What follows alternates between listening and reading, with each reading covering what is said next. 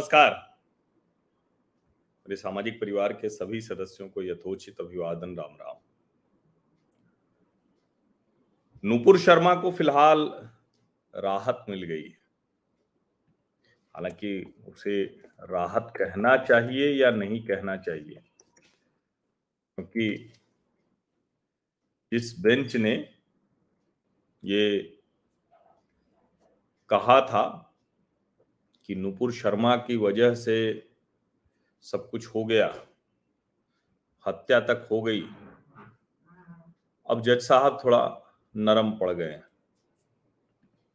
और कह रहे हैं कि जो उन्होंने कहा था, जस्टिस सूर्यकांत और जस्टिस पारदीवाला ने, कि जो उन्होंने कहा था उसका संदेश सही नहीं गया। लेकिन अब बात तो उन्होंने बोल दी हर दूसरी बहस में वो लोग आकर खड़े हो जाते हैं और कहते हैं कि वो सर्वोच्च न्यायालय ने ये फैसला दिया। अब ऐसे मूर्ख लोग ये भी नहीं जानते हैं कि फैसला तो सर्वोच्च न्यायालय ने दिया ही नहीं था।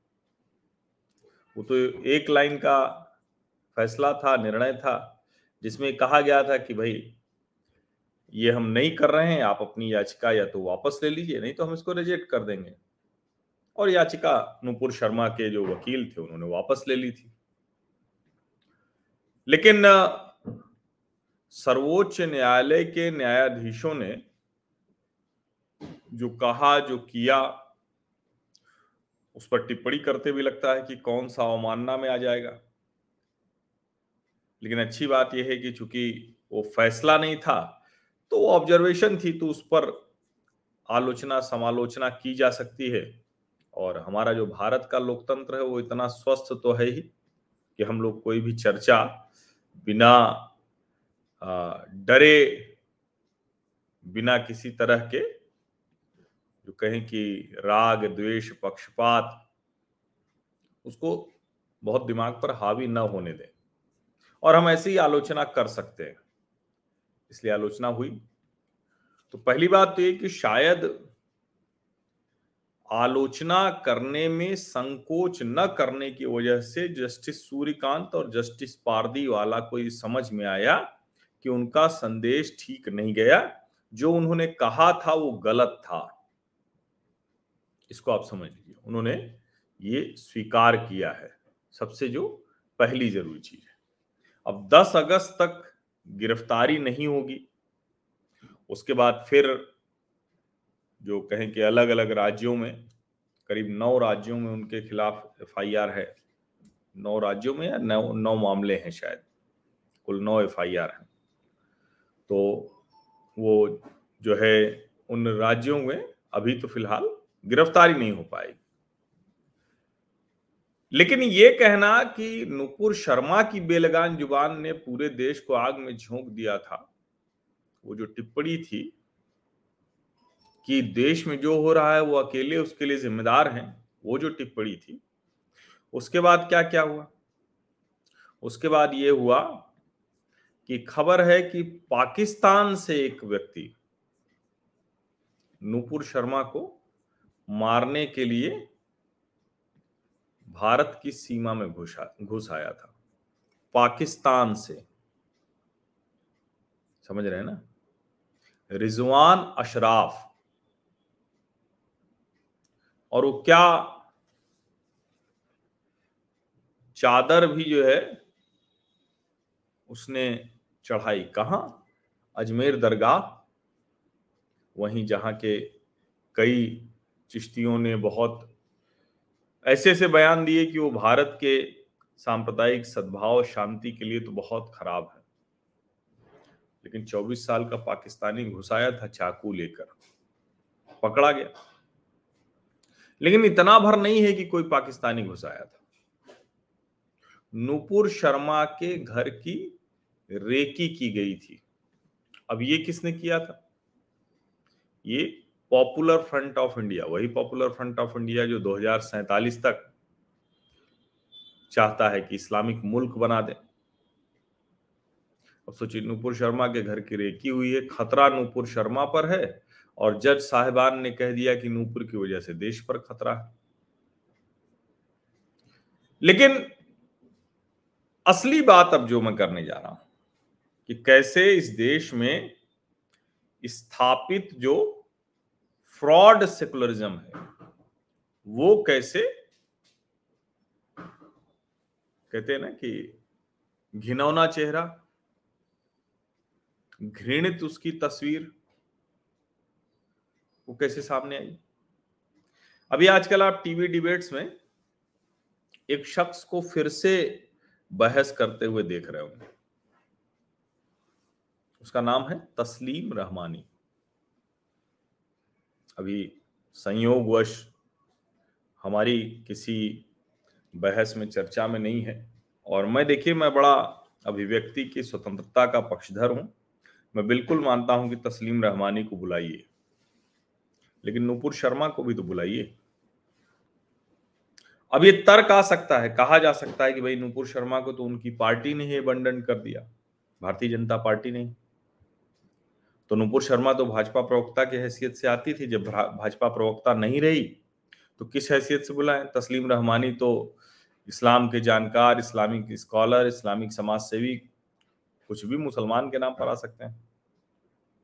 अब नूपुर तो नेता है वो हिंदू स्कॉलर हिंदू जानकार, हिंदू ने समाज सेवी इसके नाम पर तो आ नहीं सकती।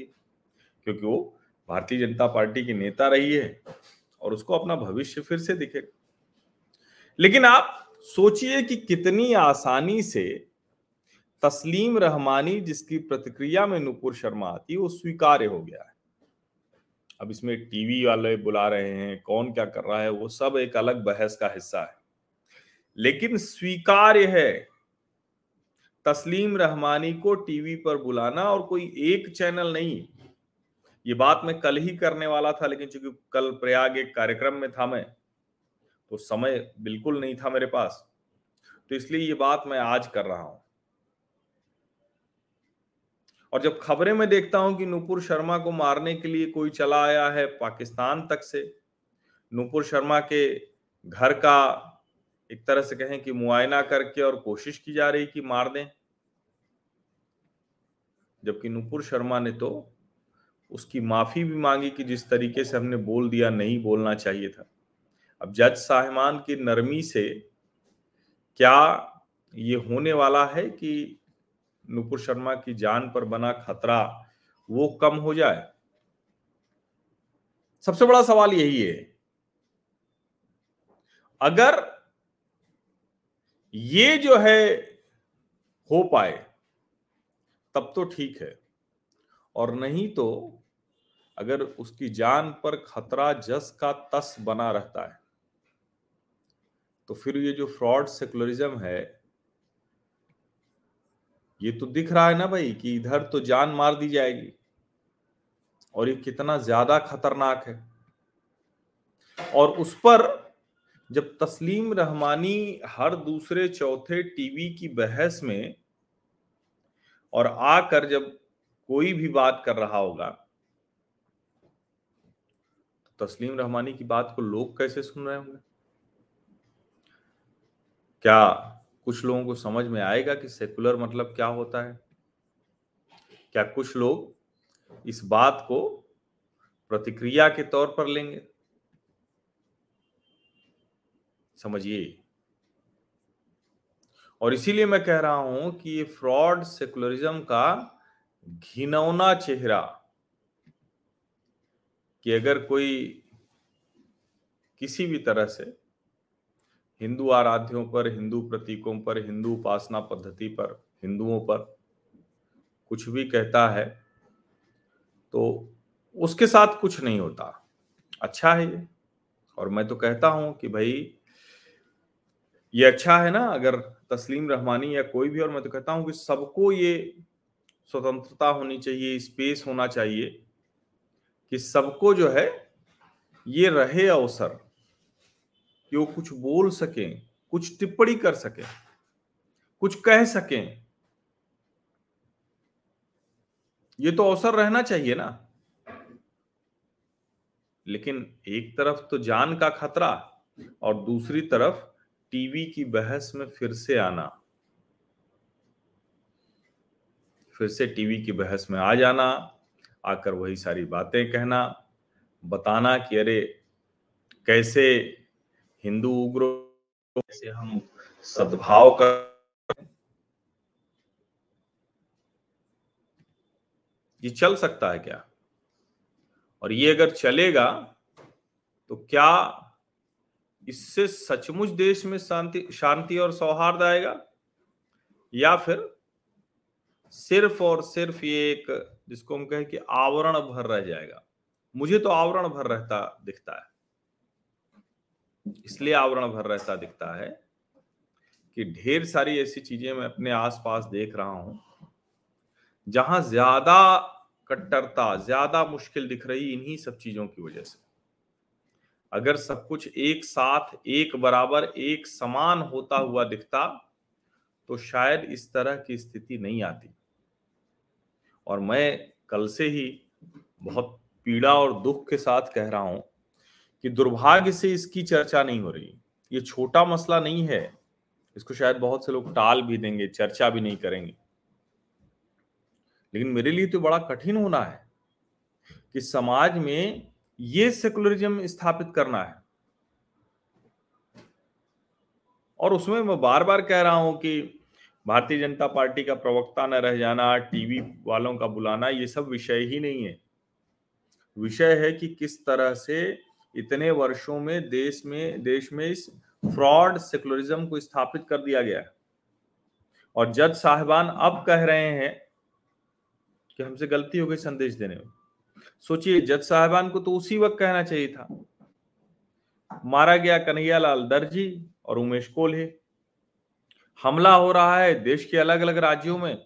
चाय की दुकान पर कोई चाकू मार दे रहा है कि तुमने नूपुर शर्मा का वाला वीडियो देखा क्या? बहस का कोई कह दे रहा है कि अच्छा तुमने डीपी लगाई थी क्या? प्रोफ़ाइल फ़ोटो लगाई थी क्या? नूपुर शर्मा की? अच्छा तुमने लिख दिया था क्या आई सपोर्ट नूपुर शर्मा? ये कितना गंभीर है इस विषय को। हम सिर्फ़ इतने तक देखें क्या कि राज्य सरकार क्या कर रही, केंद्र सरकार क्या कर रही है, टीवी चैनल वाले क्यों बुला रहे हैं? इतना भर है क्या? ये उससे कहीं बहुत आगे का मसला है। और मैं तो कहता हूँ कि क्यों नहीं उन लोगों की ज़ुबान इस पर खुलती, जो सबको कट्टर, फांसीवादी, सांप्रदायिक जाने क्या क्या बताकर खुद को लिबरल कहते हैं। सच बात यह है कि लिबरल तो हिंदू का व्यवहार है, हिंदू होना लिबरल होना है। और वो हिंदू के ऊपर टिप्पणी करके कहते हैं, तुम तो लिबरल हो, इसलिए चलो ठीक है। तुम्हारे खिलाफ कुछ भी बोलते रहेंगे कल को क्या स्थिति बनेगी, कैसे ये आगे बढ़ेगा, ये हम नहीं जानते हैं। लेकिन इतना तो ज़रूर जानते हैं कि ये जो स्थिति है, ये स्थिति बरसों बरस इस देश में एक तरह की सोच जो सेकुलरिज्म कहते हैं वो, हालाँकि वो फ्रॉड सेकुलरिज्म है। अगर एक दूसरे का सम्मान करना सेकुलरिज्म है, जिसको रियल सेकुलरिज्म कहते हैं तो उसको कौन नहीं मानेगा? एक दूसरे के धर्म, उपासना, पद्धति, रहना, खाना, पीना, जिस तरह से हो। लेकिन जब आप उसको बहुसंख्यक वर्ग के ऊपर थोप देते हैं, दबा देते हैं, मजबूर कर देंगे नहीं, तुम्हें तो ऐसे रहना है, तब तुम सेकुलर हो। ऐसे दुनिया में कहीं कुछ हो सकता है क्या? भारत में बरसों बरस चलता रहा, चलता चला आ रहा है। और अभी नूपुर शर्मा तस्लीम रहमानी नुपुर नूपुर शर्मा की जो चर्चा थी, बहस थी, उसने तो इसको, जिसको कहें कि इस फॉल्ट लाइन को बहुत सलीके से दिखा दिया। फॉल्ट लाइन थी ये, कोई नुपुर शर्मा की वजह से नहीं हुई, तस्लीम रहमानी की वजह से। लेकिन तस्लीम रहमानी की वजह से नूपुर शर्मा उत्तेजित होती है, प्रोवोक्ड होती है। प्रवक्ता के तौर पर आप कह सकते हैं कि भाई भाजपा प्रवक्ता है, सत्ताधारी पार्टी की प्रवक्ता है। लेकिन उसी दौरान कितने लोगों ने शिवलिंग पर टिप्पणियाँ की? कितने लोगों ने माँ काली पर टिप्पणियाँ की? कितने लोगों ने जाने कौन कौन सा हनुमान जी पर टिप्पणियाँ की? उनके खिलाफ क्या कुछ हुआ? और मैं तो बार बार कहता हूँ कि बिल्कुल कुछ नहीं होना चाहिए। लेकिन ये अभिव्यक्ति की स्वतंत्रता एक पक्षीय नहीं होनी चाहिए। कानून अपना काम करे। जो धाराएँ हैं, जो चीज़ें हैं, वो पर्याप्त है। अलग से कुछ बनाने की ज़रूरत नहीं। कुछ लोग ईश, निंदा, कानून तक की बात करते हैं। उसको भारत में कतई मत ले आई कि हम इसको यमन सीरिया इराक अफ़गानिस्तान नहीं बनाने देंगे। लेकिन ये सोचिए ज़रूर आप लोगों के मन में आएगा ना तो जो बरसों बरस ये इस देश में फ्रॉड सेकुलरिज्म स्थापित किया गया है हम उससे मुक्त हो पाएँगे। ये कोई राज्य सरकार केंद्र सरकार कोई राजनीतिक दल कोई टीवी चैनल वो नहीं कर पाएगा। ये हम आप तय करेंगे ना तो ये हो जाएगा। इसीलिए मैं कहता भी हूँ ना कि ये सार्थक सकारात्मक राष्ट्रीय विमर्श का मंच है। और मैं बार बार कहता हूँ गवर्नमेंट पर पॉलिटिकल पार्टीज़ पर टीवी चैनलों पर इन पर डिपेंड मत रहिए। जो विमर्श खड़ा करना है वो हमको आपको समाज के तौर पर खड़ा करना पड़ेगा। आप सभी का बहुत बहुत धन्यवाद।